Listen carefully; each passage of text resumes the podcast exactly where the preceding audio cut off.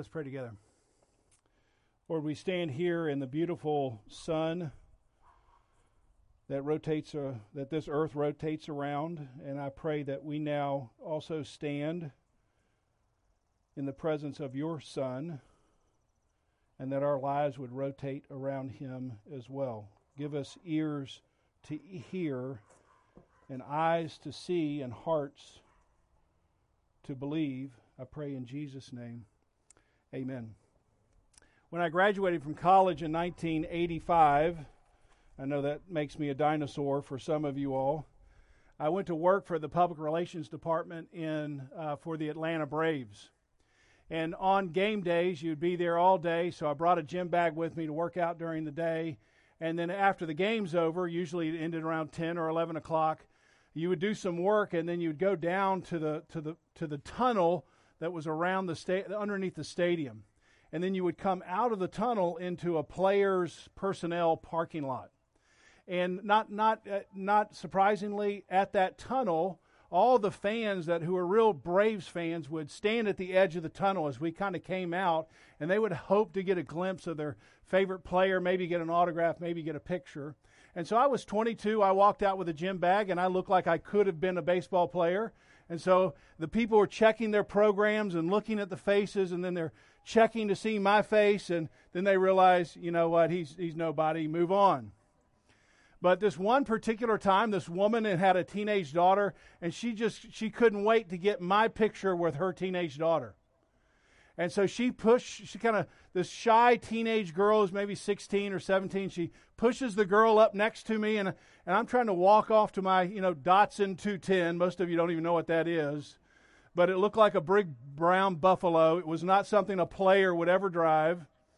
And so I'm walking to my car, and I said, ma'am, you know, I'm really not in the program. You need to find somebody else, blah, blah, blah. And, and she was so insistent. Finally, I said, ma'am, I'm nobody.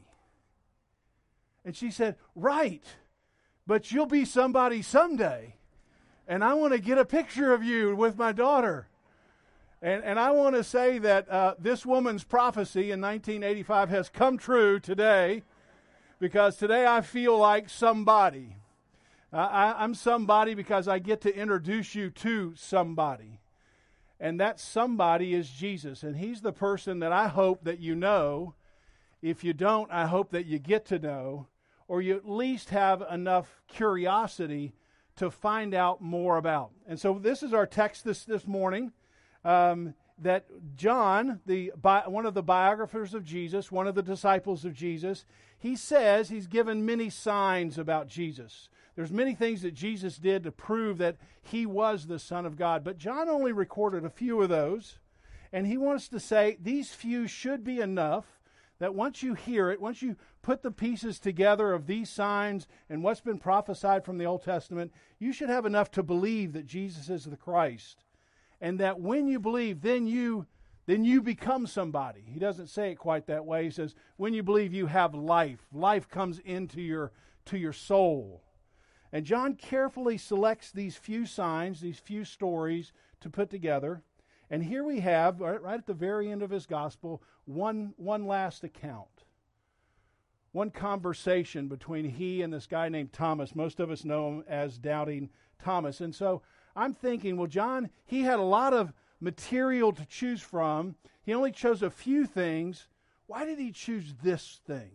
Why did he choose this little conversation? What would he want me 2,000 years later to understand about Jesus and this conversation. And I would just want to point out two things. First of all, here we see the heart of the gospel. And secondly, we see the heart of God.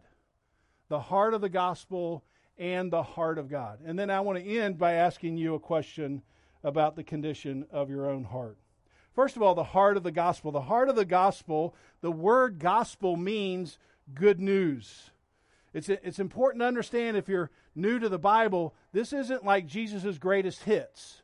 This isn't like advice from Jesus, and if you just incorporate some of his teachings, then you have a good life. No, John is reporting news. He's a biographer. He's telling you what actually happened as he walked along with Jesus. And, and the gospel being news is what separates religion from Christianity. Religion is, is advice on how you might get to God. Here's the eightfold path. Here's the 10 things that you need to do. Here's the kind of life you need to have in order to get to heaven. I remember being on an airplane uh, going to India, and there was a lady next to me who was from India. And so I had a chance on this long flight just to talk to her for a few moments. And I, I asked her, I said, Okay, you're from India? Yes. And I, I understand India has sort of a different religion than America. Yes, it does. And there's, there's 33 million gods in India. And I was like, Wow, that's, that seems complicated. Can you just tell me, do you believe in heaven? And she said, Well, yeah, yeah, we believe in heaven. And I said, Okay, so how do you get there? And she said, Well, it's complicated. And I said, Well, are you going to go to heaven? She said, Not this time round.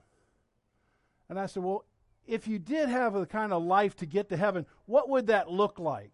And she said, Oh, you'd have to do something extraordinary. And I said, like, like, tell me what would be extraordinary. And she said, Well, I know this one man who never laid down for 10 years.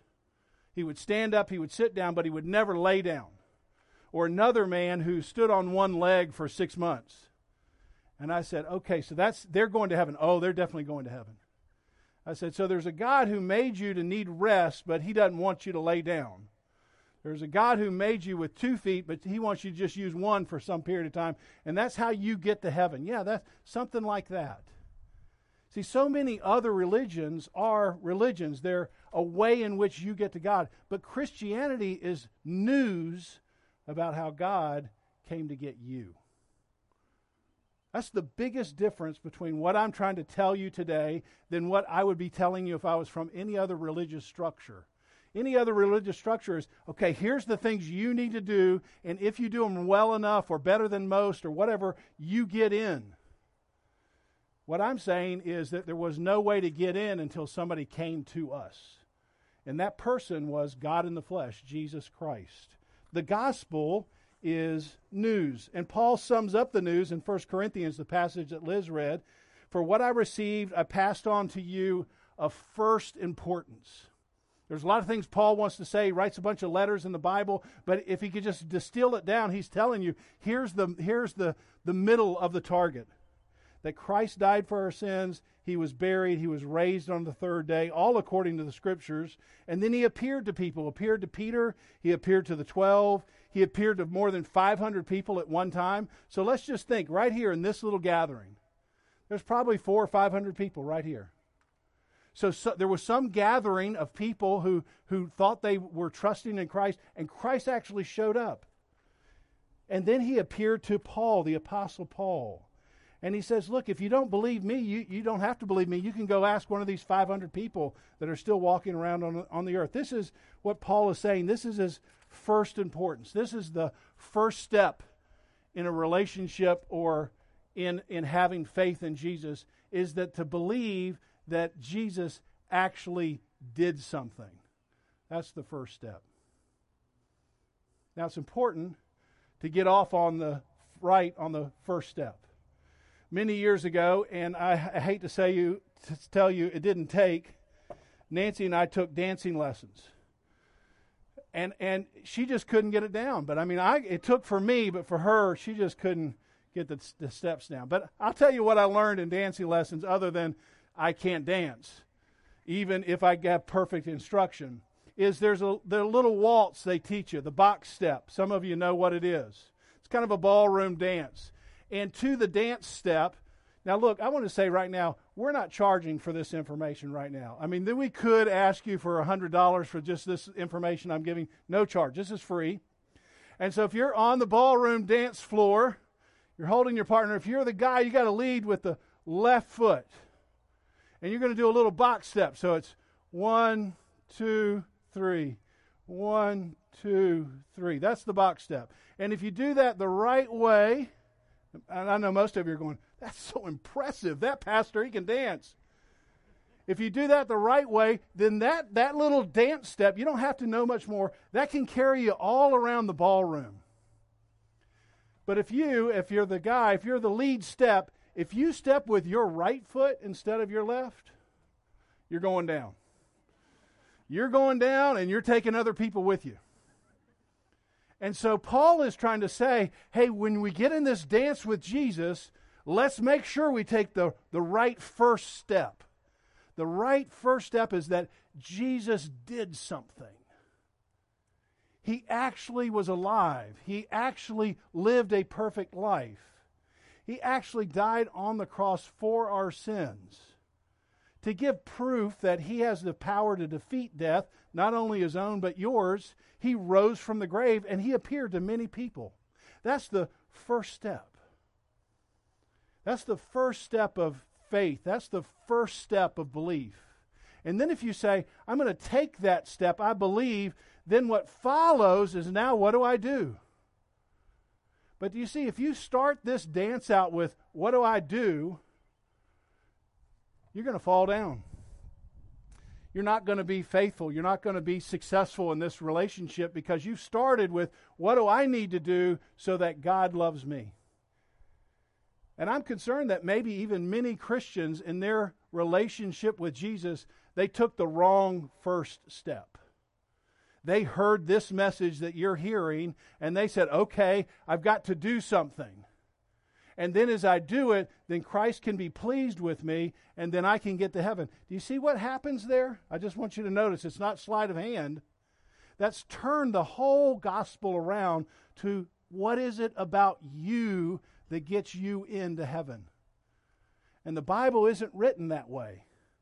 It's about what God has done to get to you to bring you into heaven. That's what it's about. That's the gospel. That's the heart of the gospel. That's the good news. That's the thing that's of first importance. Now let's go back to Thomas here. What was his problem? First Easter Sunday, Jesus appeared to all the disciples except for Thomas.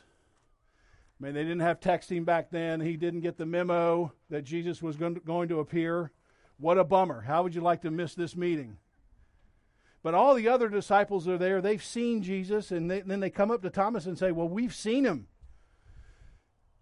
And then Thomas, of course, he says, Hey, I, I haven't seen him. And if I don't see him, then I'm not going to believe. That's the that's what uh, that the, the that is what Thomas is, is saying to, to the disciples. I could believe, but I actually need to see what you've done. I need to see. I need to put my hands in your side. I need to put my hands in your hand for, so, for, so that I can believe. Then, a few days later, Jesus comes back and he says, Thomas, here I am. Singles out Thomas of all the twelve. And he says, I, w- I want you to put your hand in my hand. I want you to put your hand on my side. I want you to see and believe.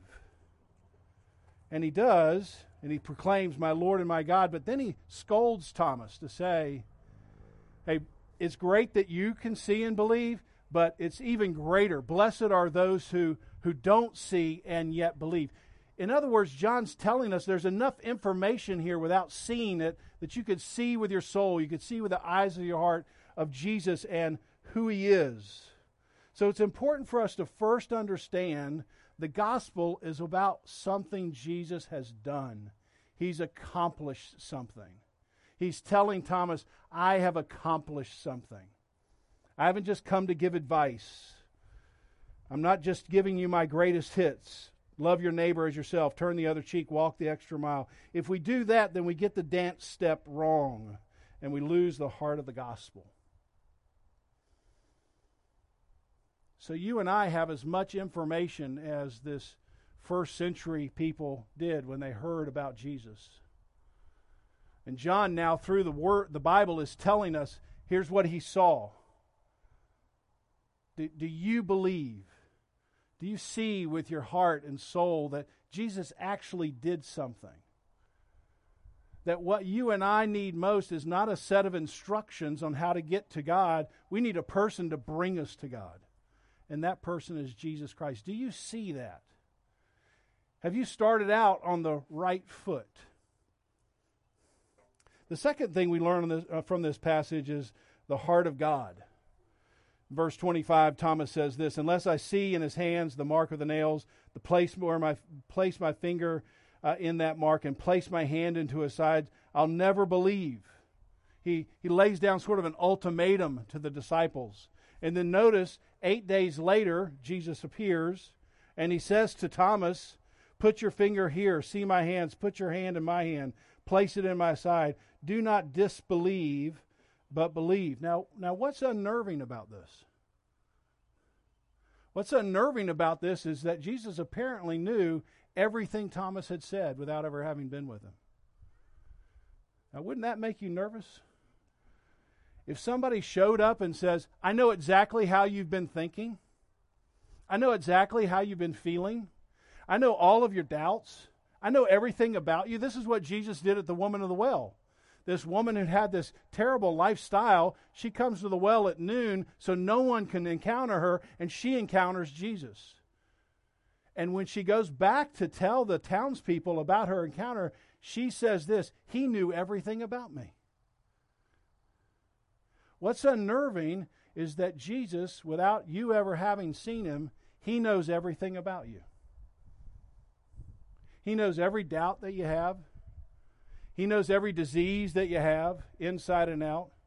He knows all the pride that you have. He knows all the ultimatums that you've made in prayer to God. God, you got to do this, and if you do this, then I then I'll believe. He knows all those statements. And yet, what's unbelievable and what's even great, as good a news as the first part is that God comes towards Thomas. Hebrews chapter 4 verse 13 says no creature is hidden from God's sight everything is exposed to the eyes of God whom we must one day give an account. Everything is known to God. It's like being out here in the sun.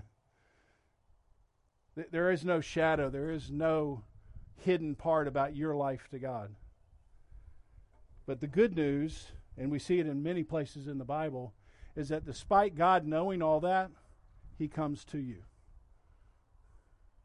He doesn't see that doubt. He doesn't see that disease. He doesn't see that pride. He doesn't see all those ultimatums and say, okay, well, I'm done with Paul. I'm going to move on to somebody else. No, he sees it and his heart goes out to those kinds of people. And we see this as a pattern all the way through the Bible.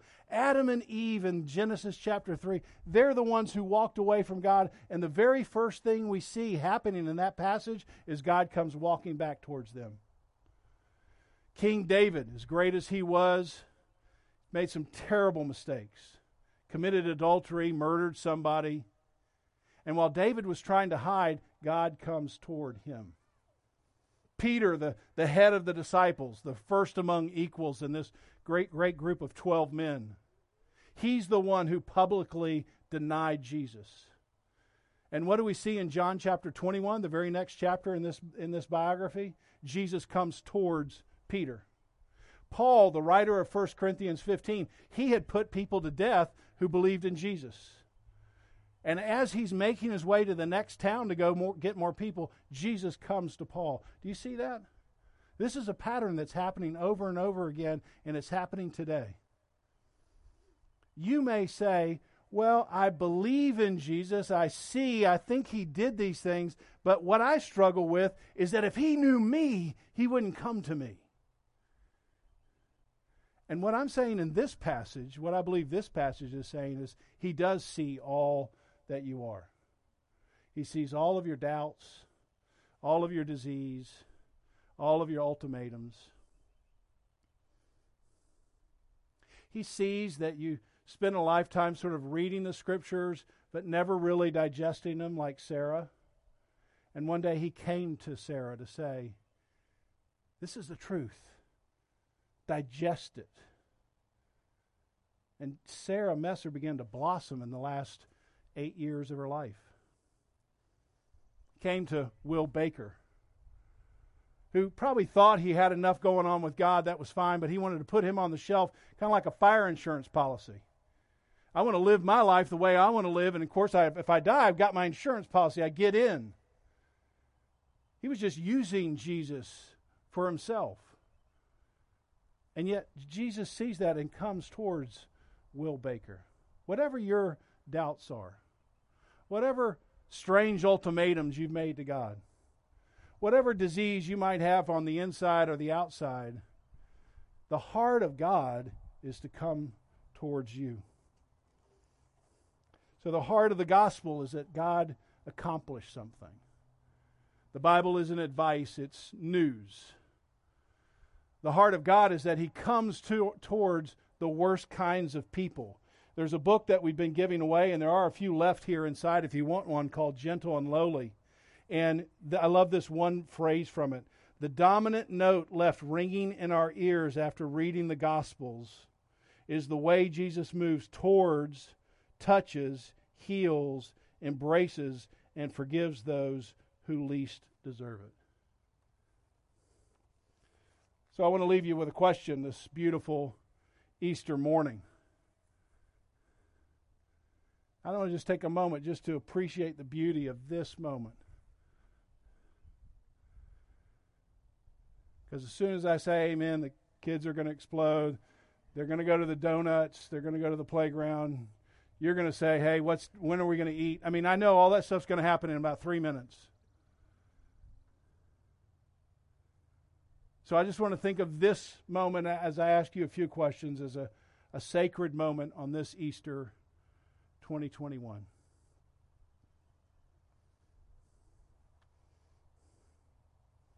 If you're a doubter, somebody invited you to this Easter service and you're sort of religious, but you don't know. Just kind of living your life the way you want to live it. You're not a terrible person, but you don't know about the whole Jesus thing. I, I want you to just ask yourself well, who is he? And what did he do? It's a claim so big that it's worth investigating. And if you're one of those people and you say, I, I need some help, I don't know where I would go, then Joseph Ray is going to be over here at the information table. You can just say, I, I just need somebody to kind of walk me through the whole Christianity thing. I, I've never really quite understood it. I have some friends that are say something about it, but I don't know. You could get some help here from the people at Christ Community Church. Secondly, if you're here and you say, Well, I, I believe those things happen, but I don't believe that Jesus could believe in me. I have too many failures. I have I don't know if he, if he saw what I did, how I think, he wouldn't come towards me. I want you to know that this morning he's trying to dispel that. No matter what you thought about on the way here, what you did yesterday, what you did 40 years ago that somehow seems to haunt you and foolishly make you believe that God couldn't love you, He comes towards you. His heart is for you. Finally, if you're here, and this would be many of us, you're a follower of Jesus, I'm really wondering if you got off on the right foot. See, you can spend your whole life in church and always lead with your right foot. Well, okay, I've got, I got some more tips from Pastor Paul today on how to live. And if I live the right way, then God's going to love me. That's not Christianity, that's a religion. That's not a relationship, that's a performance. And I'd like for you this morning to turn that around and say, I just believe in Jesus. He's come for me. And I just need to know his absolute 100 100% embrace of me being beloved by Jesus. And allow that to warm up your soul in a way that say, now I want to learn how to live for Jesus. History records Thomas as the only disciple to do missions outside of the Roman Empire. Thomas, of all places, he ended up in India the home of 33 million gods. I've been there many times. It's a strange place. Why would he go to a country of 33 million gods? Because he knew what was of, first importance that Jesus died for our sins, that Jesus was buried, that on the third day Jesus rose again. One day, Thomas was praying, and someone came up from behind him and thrust a spear through his body. Why would somebody do that? Why would somebody give their lives and be in such a risky location if they didn't believe the things of first importance? and that it hadn't totally reoriented their life in a way that they would want billions, literally billions of people to hear that there is only one true God. And you can see him through this word, and there's enough there to believe. Do you do you believe? Would you risk your life for it? Let's pray together. Lord, thank you so much for the certainty of your word that we can have eyes to see and ears to hear. And I pray that as you would take uh, these few minutes in this beautiful day, that that the creation itself would be screaming at everyone here there is a creator, there is a designer. And that person is Jesus. See and believe. I pray in Jesus' name. Amen. Let's stand and sing our closing song.